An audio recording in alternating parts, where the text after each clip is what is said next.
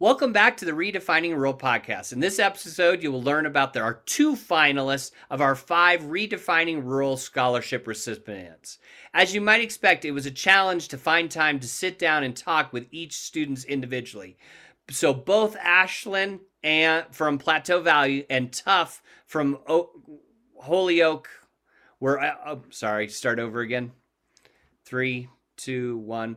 Welcome back to our Redefining Rural podcast. In this episode, you will learn about the final two of our five Redefining Rural Scholarship recipients. As you might expect, it was a challenge to find time to sit down and talk with each student. So both Ashlynn from Plateau Valley and Tuff from Holyoke were able to find time to create their very own short video uh, highlighting their incredible work that they've done throughout their communities. So sit back, enjoy as hearing from Ashlynn and Tuff in their journeys. Thanks.